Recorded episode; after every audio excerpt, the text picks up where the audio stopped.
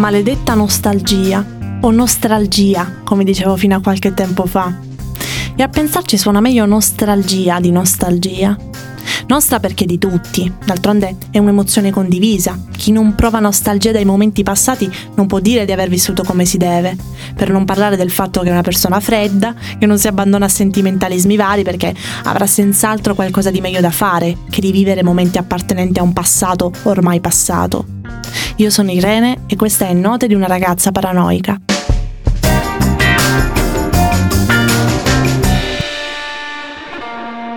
Si può provare facilmente nostalgia del tempo che passa, dei luoghi in cui si è stati bene, dell'estate che finisce, di persone lontane.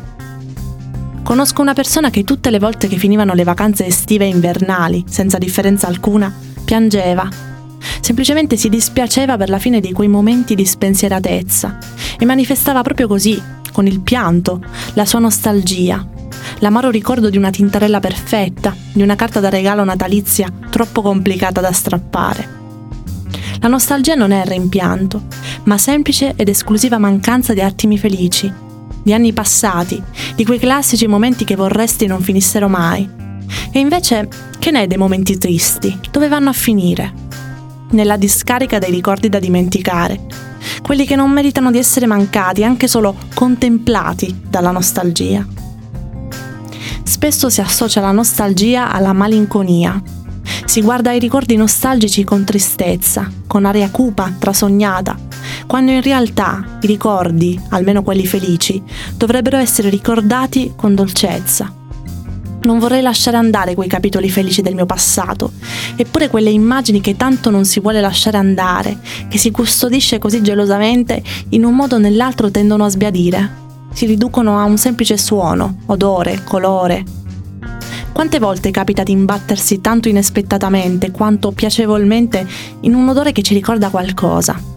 Ad esempio, a me l'odore del legno mi fa venire in mente il garage dove mio nonno parcheggiava la sua ape, lo stesso garage dove si raccoglieva la legna per l'inverno.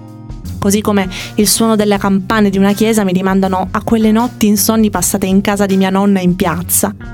Non ci si faceva mai l'abitudine a quelle maledette campane.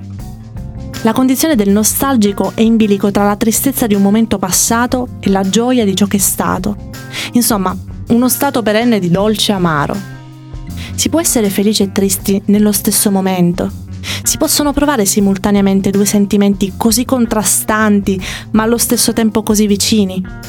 Basta un attimo per essere felici che si è già tristi, insoddisfatti, incompleti, di qualcosa che non sappiamo nemmeno definire. Se con facilità i ricordi tristi vanno a finire in discarica, con la stessa facilità ci si accorge di più dei momenti tristi che di quelli felici. Che paradosso è questo? Probabilmente la tristezza è un'emozione addirittura più forte della felicità, quel tanto da distinguerla senza nessuna esitazione appena si presenta. In realtà le emozioni sono tutte distribuite con la stessa frequenza, ma la tristezza, chissà perché, la percepiamo sempre in maniera così amplificata.